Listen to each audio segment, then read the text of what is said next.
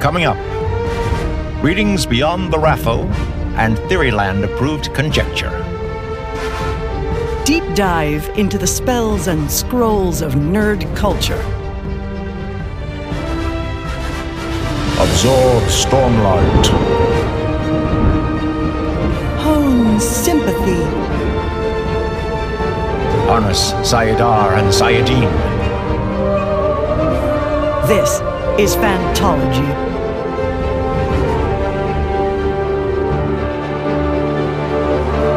You may have heard of us.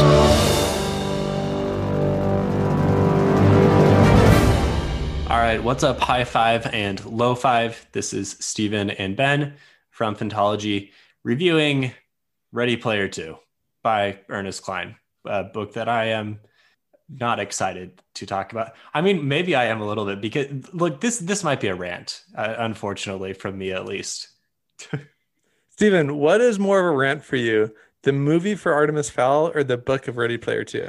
Uh, I guess we'll find out because yeah, the, the Artemis Fowl movie review was uh, was pretty rough as well. So I guess uh, you can compare and see how much uh, of a rant I get on on in this episode. Yeah. Well, I will say, um, you know, right off the bat, I think I had more positive impressions than you, but like not very, not by very much. So Here's the problem. I mean, as I was reading the book, I was like, okay, this is entertaining and they're in the oasis and it's video games and there's some nostalgia so it's it's it's enough of a page turner where I was like, yeah, I want to know what's what's happening. And then the more I thought about it after I finished it and got further into it, the more I disliked it for I think pretty solid reasons. Like there are a lot of reasons if you actually think about what happened in this book to think like this is not a good book. okay, okay, that's fair. How much of that was like influenced by reviews that you watched, or was that just like your own self reflection? Reviews that I watched definitely added fuel to the fire because they had good points, and as I, I, I mean, th- they were right. Like, and I, I'm probably stealing some of those things from those reviews. So thanks, Amanda the Jedi and Daniel Green and others who have reviewed the book. That's fair. Yeah. We're we're always a little late to the game with these books because I think most of the time we rely on public libraries to get our audiobooks.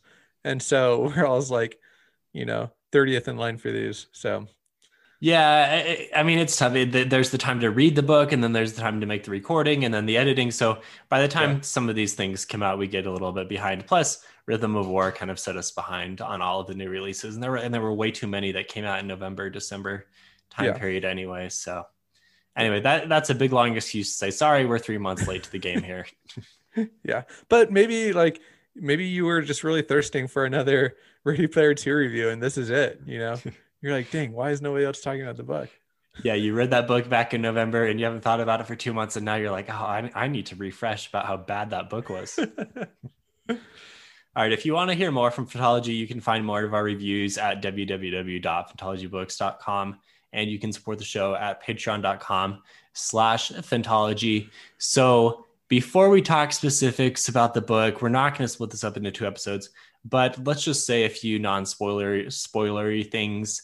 Like if you read Ready Player One and you're thinking, should I read Ready Player Two? How do they compare? Yeah, you should. I mean, if you loved Ready Player One, I think you'll like Ready Player Two. If you just like want the same book in in somewhat different light. So uh, for that reason, I think you might want to read it. Honestly, I cannot recommend this book to anyone. And when the movie comes out, I'm not recommending. I'm not seeing that movie, nor am I recommending it. You're not. Anyone. You're not seeing that movie. No, I'm not oh. seeing it. I'm not spending two hours. I already spent way too many hours reading this book. well, I mean that's fair, but like, okay, I guess we're going to talk about more in the spoiler section. But I don't know. I think if you loved Ready Player One, like, why wouldn't you read this book? Yeah, if you loved Ready Player One, you'll probably at least enjoy turning the pages of this book. I would say if you want to enjoy the book, don't think about it at all after you finish Just, it. Yeah. Just read it for the surface level story, put it down immediately. Do not spend any time reflecting because the more you think about the specifics of this book, the more you're going to realize how dumb it was. okay, that's fair. Yeah. So obviously, I have a few kind of hot takes on, on the book. Okay, was, let's, let's was not, yeah, What was not a big fan. So out of 10, what did you give the book? And then we're going to start doing spoilers. Okay, I, and this is just like compared to all the books that we read or whatever. It's not compared to like Yeah. out of 10, four. I would Okay. say four. Slightly stronger than my 3.5 out of 10. 3.5. Wow. Okay. Both both are by far the lowest ratings that either one of us has given to a book. We we try to only read, you know, the top-notch fantasy stuff and unfortunately, we covered this one because it was popular and it turns out to have been a dud. I'm, you know, I'm still not sorry I read it though. You know, I, I'm not sorry I read it. So I'm not sorry either because I like doing these rant things and maybe that's the only reason. no, I like, I don't know. I think that um, if you're like a lover of books, I think it's important that you can kind of talk to people that might only read these more popular books and relate to them. And I don't know. Yeah, a lot of people are probably going to read this. So at least you can say, hey, I read that. And then when they say, yeah, I loved it, you can just stop talking to them immediately afterwards. yeah. I don't know. It's uh, yeah. I think that if you consider yourself a book nerd, then then you should read the popular books that come out, even if they're not as fulfilling as some of the other books you've read. okay, so like we said, you might enjoy this book if you like the Oasis, if you like the 80s nostalgia, if you like the video game world. There are some really fun sci-fi ideas. That was by far the highlight of the book for me and was really the reason why I continued to read. It was fast paced, it was in a fun setting, it was something that existed. Like if this existed in real life, I would be all over it. So hmm. that's I think that's why people would like it. Yeah, for sure. I think that you know this reminds me of the Elon Musk uh, brain implant that Yeah, that they the- were this is basically Neuralink in real life. yeah Neuralink there. you go. Yeah, Yeah, exactly. And they they even talk about how the ONI devices, which are the interfaces that let you get directly into the Oasis, they, they talk about how those things were originally made to help people with disabilities in the same way that uh, Musk talks about the reason why he's building Neuralink. So, yeah, and Neuralink is something I'm kind of following because I'm disabled and I'm hoping it works one day. yeah. So, so uh, yeah, I, I thought right away, yeah, that that's a great connection. That that was interesting. yeah so i thought that was like somewhat believable uh there were like other like leaps that the book took that i thought were less believable but i thought i thought that like something that you can you know plug into your brain fiber optically or whatever and and have it have your brain control it. That's that was believable to me. And and and a cool idea and a very cool And a idea. yeah. And then another cool idea kind of towards the end was when they had all the virtual clones that were being uploaded into the new copy of the oasis and blasting them off. Like just this idea of oh you could clone yourself and you can bring people back from the dead and with their by scanning their brain and, and creating a virtual replica of them. These are cool sci-fi ideas. I mean not necessarily like 100% original ideas but cool ideas to explore and a part of the genre Yeah, and I think that I enjoyed the twist at the end where it was the duplicate copy of Wayne that was telling the story. Like that was, Or- also wade or sorry, Wade. Too much Mistborn era too. yeah, too much Mistborn era too. Yeah, so that was cool. I enjoyed that twist quite a bit. Okay, That was probably the highlight of the book. I thought it was a twist. For I, I, I don't know if I super. I didn't hate it. It, it was decent. Yeah. Okay, so So those are the I good mean, parts of the book. yeah, props props to us for holding off on the rant section until now. So uh, there were a few bad things, obviously. What was the worst for you?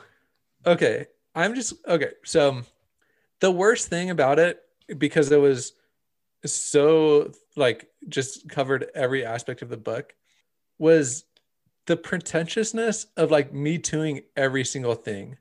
Like ever. Yeah, like he me tooed his own character, right? Like, and so that was kind of weird. And like how he would like devote like chapters to Prince, and then like also cover the fact that Prince became a Jehovah Witness near the end of his life, right. and the fact that like he would like devote whole worlds to Tolkien, and then like throwing around about how Tolkien like only wrote about white characters. Which was stupid. Which yeah, was not like listen, there are like definitely lots of places to have these conversations, but like it almost feels like it cheapens the conversation when you just kind of lob it in there like a grenade in the middle of your story. You know what I mean? Like I'm not saying that there's not a lot of merit to like discussing these things in Yeah. fantasy even, but just not the way that was done. Yeah. So the whole book was, I guess, what do we want to say? Is super woke. It covered basically like every cause. Like the the impression I got was Ernest Cline surfed through Twitter and made a note of every different cause that people were possibly interested in and said, I'm going to put that in my book. And then said, My main character cares about all of these things. And this is how I'm going to prove to you how noble he is because he is understanding and accepts all of these different th- causes. And like you say, these are good causes. These are things that uh, people should be aware of. Obviously, we, we should be combating racism. We should be concerned about homophobia. We should be concerned about transgender rights and the environment and the fact that AI is, you know, there's a bit of an ethical question there. All of these things are definitely valid conversations to have, but he never did anything more than the surface level of this exists and my characters care about it. So therefore, you should like the characters. And then he would throw in, like you say, these random things with Prince or uh, this ridiculous Lord of the Rings thing where he's like basically saying Lord of the Rings was racist. And then he never goes any deeper than that. It was almost like, like, did he not understand the issues enough to get into them and just wanted to throw them out there in order to say like my book is is is woke and is is understanding of the issues but i'm i'm not going to try to really break them down it was so strange yeah I, I don't I didn't love that at all. And it felt like it was almost every page where something would like that would happen. I think the most annoying thing to me was of Lord of the Rings because it was like it was like a debate that took place in 30 seconds between two characters and then it just moved on because of like a time crisis that was happening. Uh-huh. And it was just like if you're not willing to sit down and talk about that then just don't talk about it. You know what i mean? Yeah. And then not only that, but like the way, and I think that like Amanda the Jedi like pointed this out, like the way that like Wade would discover these issues, like were ethically questionable in and of themselves. Not even questionable, just like ethically wrong. Yeah, exactly. It would be like like today, it would be like if you hacked somebody's webcam and watched two people being intimate and then decide that you are accepting of that intimacy. It's like cool that you're accepting of that intimacy, but weird that you're watching it. yeah. Oh, yes. Oh, man. Okay. So, a few of these things uh, to continue the rant. So, the ONI devices, they allow you to experience sex from different people's points of view. And this becomes a big thing, obviously, uh, as unfortunately the internet would like this is probably realistic. There's always these dark corners of the internet. And so one of the things that Wade talks about is you can experience sexual relations from different points of view, like uh, male, male, female, female, and then like non-binary sex, sex as well. And this is weird because now we're reducing gender identity to just like your sexual experience. And another thing where it seems like Ernest Cline is like, yeah, I'm cool with you know transgender people or, or non-binary uh, sexual orientation uh, or, or gender identification, but I'm not really gonna like explain it any more than just say like it exists and I accept it, but it's just about their sexual orientation. Like right, it, it wasn't. There wasn't enough nuance into what this was, and and therefore you're just like if you only understand the issue on the surface level, you you might come away thinking like uh, and just not getting a complete idea of, of these complicated issues. And I feel like it's a real disservice, honestly, to a, a lot of these groups who are probably looking at this like, thank you, but like, can you not? Yeah, exactly. It's like, you know, I imagine if you're in one of these groups, you're like, there's a lot more benefits that come from like this than just like the sexual experience I have. You know what I mean? Like I'm a much more fulfilled person or I like yeah, I've come to accept myself and like, you know, so it'd be one thing if yeah, Wade like went throughout and said, Hey, I spent a month experiencing life as a non-binary person and I realized like all these things about life that I would have never thought before. Like even if it was just like on that level, it seems like it would have been more appropriately done. Now, I think that we should kind of also say that like Wade is like what, like a 19 year old guy. And so maybe his early 20s at least. Early 20s. Yeah. Maybe yeah. it's like somewhat realistic to say this is probably just where his head's at. You know what I mean? But like at, at the same level, you can't if you're going to use that to justify like the way that you wrote the book, then you can't kind of have these high-minded ideas every other page that he's like randomly thinking about. You know what I mean? Because like you got to be realistic yeah. throughout it. You know. And then with the environment as well, this is another thing that continued to bug me. It's it's an issue, right? I mean, environmental, it's a bit of a crisis, but at the same time, it was just used as a bit of a, a, plot point where the world is falling apart and we need to save it and wade is is not really you know he doesn't care nearly as much as someone like artemis. But it, by the end they don't do any like they don't change anything. Right. Uh, yet wade's way of viewing everything appeared to have been correct after all even though artemis is the one who is trying to actually help on these important issues.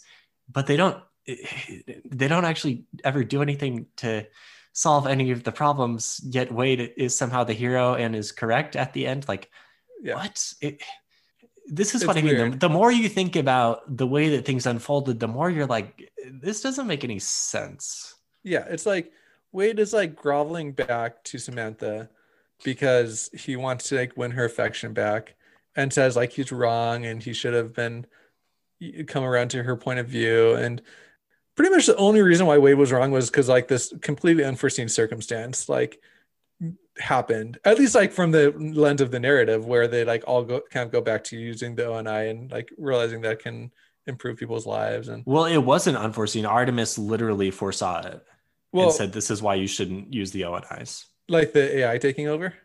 Yeah and yeah and, I, I guess it was like have you not seen the matrix? or whatever. I mean, that's yeah. that's fair. I think she said that, but like I think her her main point, if I'm remembering correctly, was that like your this device allows people to unplug from the real world, which is falling apart, and so it's kind of like exacerbating the issues. Yeah, yeah, yeah. Like that, that was that like too. for me her cause. Maybe it was like she said, like, "Have you not seen the Matrix, where like machines take over?" Like, sure, but like, I don't think that was the main thing that she was like saying we should avoid. Fair. Okay, let's talk about Wade. Wade okay. was like so bad. Wade is the worst. yeah. and he's he's the main character that we're supposed to like. And the narrative, like Ernest Cline seems to think that you're gonna like this guy as you read about him, but he's actually the worst. it's like like this billionaire playboy who like I think the thing that bugged me the most was his like relationship with women just kind of throughout. You know, like he has kind of like this crush on a YouTuber. Uh huh. That's kind of weird. And then he goes in and gives her a billion bucks for helping him find the first shard. So he has this crush on her, and he's like, he explains in this very high minded way I have never infringed upon her privacy. I've infringed upon everyone else's privacy, but I've never infringed on her privacy because you know I want I want to keep her mysterious because you know I have a crush on her. And then as soon as the plot calls for it, he immediately he immediately does so. Uh, you know, and finds out some pretty personal things about her, uh, if I remember correctly. Yeah. Um, and then it's it's fine though. The, there are no consequences for this. I know. She's like, "Did you spy on me? Oh, you spy Wade." Like what? Gosh. oh, and the fact yeah, that yeah. Yeah, and then and then yeah yeah he, he gives the big payout of for for I mean that was part of the that, that was actually part of the plot. So I guess I'm I'm not yeah but but then like the fact that like they hardly like the low five hardly does anything at all to progress other parts of the plot. Like they get the dork slayer. they get the dork slayer but like I mean come on. Like that was the other thing. I feel like when um oh what's his name? Oberon or what Og? Yeah Og when Og suddenly comes back into the Oasis, it feels like he should just be able to summon the Dark Slayer. You know, like it should. It seems like he should have kept that in his, in his inventory the whole time. Like ten heartbeats pass, and he summons his Dark Slayer. yeah. I mean, yeah. Uh, why did he? Why did he throw it out? Yeah, yeah, yeah. That's a good point. Why would he have not just held on to that the whole time? Yeah, it, because the plot needed it. You know, because the plot needed it. Exactly. Yeah. Oh boy. Okay. What about uh, Wade and Samantha? Like, she yeah. dislikes him for really reasonable reasons, for all of the reasons that us as readers should dislike him. until she doesn't. Until, Until she doesn't. they're just back in love. Yeah, they're like what? It's as if spending any time around him at all would make him make her immediately fall back in love with him, even though he's not doing anything to earn back that love. He's so unlikable. Yet all of a sudden the world is ending. And now that we're on the John Hughes planet, which Samantha really likes, like this is a romantic enough setting, apparently, for Yeah, her to just love Wade again. And she's she's like beheading people, all. and then like this is years this is years of built up tension and and conflict between them and he has gone so low as to say like you know your your parents died because of the mistakes you're making. Like that, that was there was some low blows that he threw at her and she's just forgives it all. Yeah, without even really like he gave a half-baked apology of like oh you were right. Oh my gosh. Oh, i love you now. Wait what? That's not Yeah. how people work. Yeah. That's not how people work at all, and it just cheapens. it's funny because like the whole the whole like the whole undertone of the book was that like all these issues like you need to like you know all these progressive issues or whatever which again we're not saying like amen for that. But like you can't just reduce the lead the the romance part of this to just what it was reduced to. You know what i mean? Like it treated samantha like she was not a real person. You know? Definitely not. No. so like it like just invalidates everything that he was trying to get across when it's just the male gaze of Wade. You know what I mean? It was like Totally. Yeah. I don't know. It was so weird. Yeah. And that's why I say like the whole book was pseudo woke or, or, or pseudo aware of these issues because on a deeper level, clearly like not aware at all. Yeah. Yeah. Yeah. Yes. Okay. Should we talk about the plot a little bit? Wait, are we talking So- about the plot of Ready Player One or Ready Player Two? I'm confused here. Ready. well. It was the same plot, Yeah. right? Exactly. Yeah. It's like go collect these things because that's Yes. what the person told you to do, and you'll win. Yeah, super derivative plot. Yeah, nice nice call there. Super derivative plot. They're called shards now, and there's seven of them. So it's it's a little bit different than the lot because there's a different number and there's a different name for them, and there's a different location for them. But uh, it is actually the same plot. and they make up the soul of the siren who apparently is lily james from harry potter and Yeah, yeah, we definitely had some some Snape Lily stuff going on here. That which was a weird undertone. Like Creeper Halliday on Kira was not something I was super interested in in reading a whole lot about. yeah kind of weird i don't know It was uh, almost as if like Halliday was who Wade could have become if he went down the wrong path, yet he continued to go down the wrong path, yet he never actually became who Halliday was because the plot says he's actually cool. yeah well and it's it's funny because like wade kind of starts off the book by saying oh you know i've kind of had this awakening about halliday and he's kind of a you know a weird guy and then at the end of the book he's like after seeing these seven uh oh what was it seven costs that he had to pay or whatever The toll Now that he I had to pay. Yeah, Yeah. seven tolls that he had to pay, which is just viewing life through another person's perspective, which Yeah, what he's a been doing toll. for the past several years. Yeah. Like now that he's paid those tolls, he um he now really is disillusioned by Halliday. It's reached a new low, and it's just so weird. And yeah, what toll? And why was Wade the only person that could discover these tolls or discover these shards? Yeah, Wade and Og, I guess. Yeah. Oh gosh, so many issues. there, there was the whole kind of backstory, or not backstory, but the underlying conflict of Anorak and Sorrento breaking out, and I, that was actually kind of interesting. You know, like we have our self-aware AI, and he's corrupted, and he's basically trying to end the world, and everyone's now plugged into the ONIs and can't get out. I, that was compelling for me. That that wasn't the worst thing in the world. No, it wasn't. It, I mean, it was like, how can we use this thing to create tension in the book? And it was pretty, like, that's what it was. And Yeah. it did create that tension, you know? And at the same time, you know, Wade's just casually, you know, like gambling with 500 million lives, you know? Yeah, it's it's your classic like, oh, the world's ending, but you know, also we're still gonna th- throw off our, our funny quips here and there and Yeah. it, it was it was dresden right Like, kind Sure. of a similar feel a little bit there Yeah, it was a big like glass cannon. You know, it was like here's something that could potentially destroy everything that we can, you know, defeat in a single swipe. You know, Meh. Okay, let's talk about the shards. So the first one he gets from the uh, from Lo- Lohengrin, whatever, um, whatever that character's name was, the one that he pays a billion dollars for. and then Sorrento breaks out, and Anorak comes in, and, and that whole thing happens. And now we're on to uh, we, we've got the, the deadline. We've got the 12 hour deadline to collect the next six shards. Number two was in that very obscure arcade game that I've never heard of before. But I mean, the point of the references, the references, right? Let's talk about that. Were we supposed to like? How much of these references were we supposed to understand as readers? Like, am I a failure as a person for not understanding all these '80s references?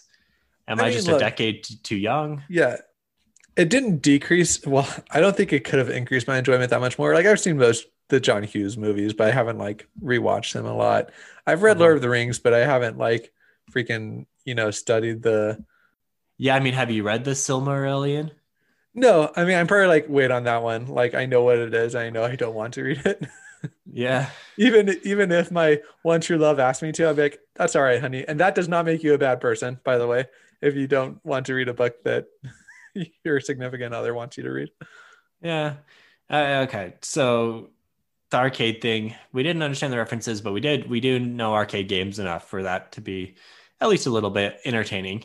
And then from there, they go into, like you say, the John Hughes Pretty in Pink world. You've probably seen more of those movies than I have, but I was able to pick up on at least a few references there to the point where I was like, okay, like, you know, this is interesting. However, this is the part, this is the beginning of the section that I started to skim read because the references were just so dense. And I was like, after a few pages, I was realizing I'm not getting anything out of this book. Like, I don't understand any of it. So I'm just going to skim read until I see something interesting. yeah, no, I could see that. And pretty much the only part of that that I remember, yeah, it's kind of like like the whole Ducky plot line where Ducky ends up with a girl, and you're like, why are you thinking that much about these movies that are like 30 years old now? I don't know. It was kind of weird, but uh, whatever. I thought it was interesting. I didn't know that Robert Downey Jr. would uh, be involved in this at all. And that's someone that I know. So I was like, a reference that I understand. Yeah. Hooray. And you, you understood it because you knew who the person was. I don't know. yes. And then John Hughes sitting at his typewriter, which I, d- I don't know if he actually used a typewriter, but apparently he did. And, and things like, you know, as they were walking away from the school, he does the fist pump while uh, whatever song that is that's playing at the end of the Breakfast Yeah. Club happens. You know, things like that. I, I'm able to pick up on at least enough to where that was interesting. So that that shard wasn't the worst. However, the next two shards were just way boring and bad. So the next one, which you maybe even forgot about, is the education world shard, which was just Like a Boy Scout, like What was earning that? merit badges. That Yeah. was just a nothing. Yeah. That was just another, yeah. And there's a Queen of England or something. Oh my gosh. That, yeah. I, I- yeah, I I, honestly have no memory of what even happened there. It was boring. I feel like I was listening to that part as I was falling asleep. And then I just didn't bother to go back and re listen to it. Yeah, So- don't blame you. The worst part of the book was by far the Prince world. I'm sorry, Prince fans. I don't know much about Prince other than real surface level. And after reading this, I still don't know much about Prince because there's no way I could have absorbed anything from that like avalanche of Prince trivia that was thrown at me throughout the course of those four, three or four chapters. It was a lengthy, it was a lengthy visit to Prince World. Yeah. And you're like, did you just like attend a Prince trivia night and just like jot down all the questions that were asked? Yeah, like, holy cow. Yeah. like what is it? It just seems so pretentious. You know what I mean? Like, look at how much I know about Prince. Oh my goodness. what percentage of readers are enjoying this and what percentage are just skimming through it like we did Yeah, exactly. I, I, you know. I have a person in mind who I think is really like into 80s and 90s. Maybe I'm going to give this book to them and see how much they like it. yeah yeah let's know. do it Yeah, I I would consider giving this book to my parents, but they would not be able to get past the ridiculous uh, service level cause diatribe. So th- there's no way they would read it. okay. okay. After after Prince World, which I cannot state I cannot understate how much. Yeah, and then the the big epic was. battle was just like so ridiculous. Yeah, know? the the seven different Prince forms come out, and, and, and the fact that Aech died during this, right? Like, yeah, like this. I and or Aech didn't die. Aech, Aech died in the Lord of the Rings one. Oh, that's think, right. Uh, Who died? Who Shoto died in the so Shoto, one. and he he uh, he died by like calling the lightning bolt down and just kind of ending it. You feel well, like he could have he, taken a. Did he like take a few princes out with him doing that? I, no, I think he said something blasphemous against Prince and got lightning bolted down. Well, I think that was intentional though. At the end, I feel like that could have been like a cool like I'm gonna die, but I'm gonna take out the boss by calling lightning. I was like ready for that. I was like on board for this, you know, little twist to happen, and then uh, just yeah, like there, there were no twists it, the whole time in Prince World. We're like, oh, by the way, this final fight is gonna be impossible. There's no way you're gonna win the final fight and then they won the final fight for because of no reason other than they they won. Yeah. Okay. So yeah, they win the final fight, and then and then Lord of the Rings world happens, and I was like, so after Prince World ended, and I hated it. And then when they got into Lord of the Rings, I was like, great, Lord of the Rings. I know stuff about Lord of the Rings. And then it's like nothing about Lord of the Rings that I actually know, other than like it was a little interesting that the villain was Morgoth, especially since the new Lord of the Rings show is going to be during Second Age. And so Morgoth is the thing then. So I don't know, like maybe there's a few things that I'm starting to piece together about uh, the history of Middle Earth, but this is not something I'm an expert in. If you are, maybe you liked it more. And that's the other thing. How many people that are diehard Prince fans are also diehard Lord of the Rings fans and are yeah. also diehard John Hughes fans? You know, I mean, like like what what is the Venn diagram there? You know, it's like Eric Cline is like the Venn diagram. You know, yeah, like the, the one person.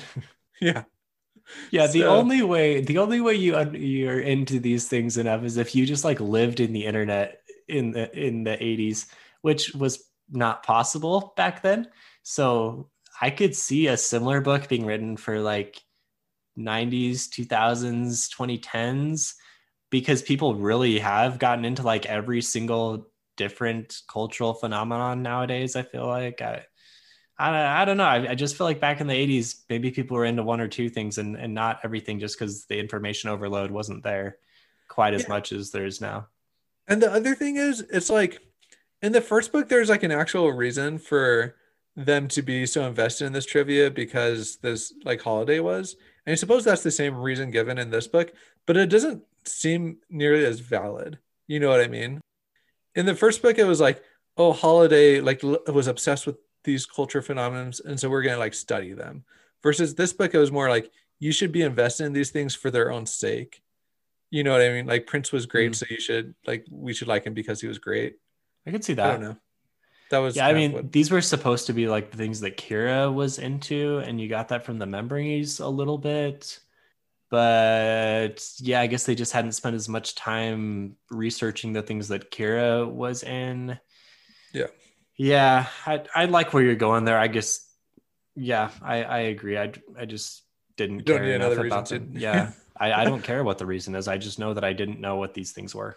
Yeah, and let's part. talk about like the Kira flashbacks after every one of them, and you're like, okay, you know, like yeah. when Prince sings to her, you're like, was that supposed to be emotional? You know, like yeah, uh, and so th- these flashbacks are they're important because they're helping you piece together the fact that Halliday uploaded Kira's consciousness and was creating a version of her and then realized at the end like hey actually you know fake Kira still doesn't love me. And he's supposed to like have redeemed himself a little bit by realizing this. Eh, yeah very weird. know, it was it was weird. And these are like the reasons why he realized is because like because Og did all these nice things for Kira and like earned her love.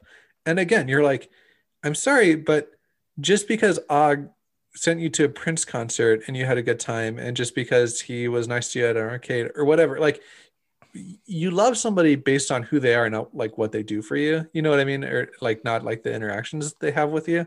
If that makes sense. Like Like Okay. the the type of love that like Og and Kira had, like transcended these like surface level memories. I feel like. and I guess Hol- Halliday, you know, he never really understood that. He he didn't Yeah. really seem like someone who's who's really capable. Of, I don't want to say he wasn't capable of love, but uh, he seemed to struggle with it. Yeah sure. he i mean he seemed like a typical like struggling like introvert who like i don't know like your stereotypical like introvert nerdy person who doesn't understand relationships very well But yeah. again like uh, that's a kind of a dangerous stereotype to paint people with you know what i mean so i don't like love that either Yeah.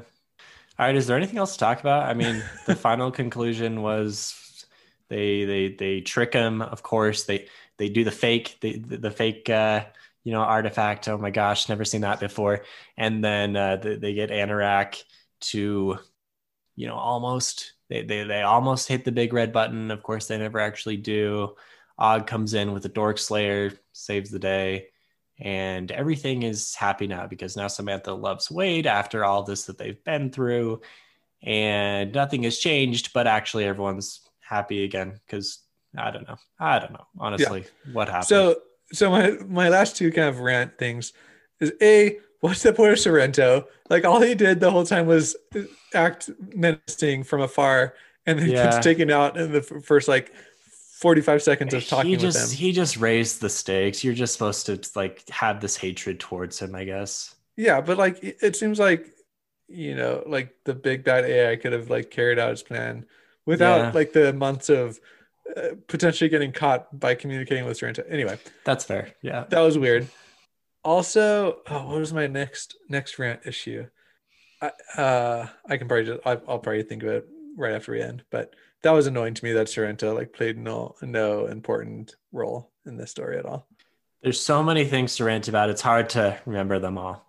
all right. So uh, I give this a 3.5. You gave it a four after doing the rant. I mean, we covered enough positive things. Like it was, it, it was a page turner for sure. Okay, Just don't, don't think too past, too far past that. so what about this normally we do worst of the best because normally we cover really good books and there's an awesome part and there's like one part of those that that we wish we could change is there a best of the worst here like where the whole thing is pretty bad but there's like the best part of it There probably is. Let's see if we can think of something. I would say for me, I think I covered this at the beginning. The best of the worst was the the thing at the end where it was the uh, artificial intelligence version of Wade that was like on his way to populate an uh, an outer star with Mhm. like thousands of baby embryos. Which the more I talk about this, the more it like just doesn't really stack up. But I like the twist. That was a fun one. Uh, I know that Amanda the Jedi said this, so I, I- you know I want to give credit to her. But these babies are the embryos are just being raised by robots. Do we think this is a good idea? Fair. not- it- that's not gonna go well, is it? Yeah, there's like this whole like alternate reality that you know that would be Ready Player Three. oh gosh, please, please don't suggest that Ready Player Three exists ever. Also, I'm just gonna say the one reference uh, I'm looking at your background here with your with your cover. The one thing I was excited about was Pac-Man because it was like a reference I knew I would understand. hmm But there's no Pac-Man reference. Why make the C incline into a Pac-Man thing when you're not even gonna? Well, that was Ready Player One. He plays the perfect game of Pac-Man in Ready Player One and gets the extra life. So Yeah, I remember that, but yeah, yeah, that's fair. no, no best of the worst that you can come up with here. Uh, for me, uh, I mean, we talked about this. The the worst, one of the worst things was just all of the references. One, I understood a reference. I liked it. That's, I mean, the whole reference thing is something that uh, media is getting more and more into with with Easter eggs everywhere, and it's fun. It makes you feel like you are smart when you're able to pick up on the references and you know things. And so, when those brief moments happened, I enjoyed those portions. Otherwise, I was skimming through large swaths of text, just hoping for my next reference that I picked up on as Okay. the plot just slowly, not slowly, as the plot just continued to advance towards getting the next thing and getting the next thing and getting the next thing. Yeah, that's Yeah. fair. All right. So, last word for me is overall, I'm mad because this could have been a cool book. It had potential to be a cool book. The ideas are cool, but then it became this weird service level Twitter cause bomb. Never did anything meaningful with that stuff. And then the hero that everyone hated saved the day. That's how I would summarize Ready Player 2. I like it. I'll stick with that summary. All right. If this was entertaining to you and you want to hear us cover some actually good books, which I promise we do as well, you can find more of our reviews at www.phantologybooks.com. You can find new podcasts available wherever, yeah, whatever podcast provider you get, and we're also available on YouTube. And you can support the show at patreon.com/slash phantology underscore books. Okay, thanks, Ben. Yeah.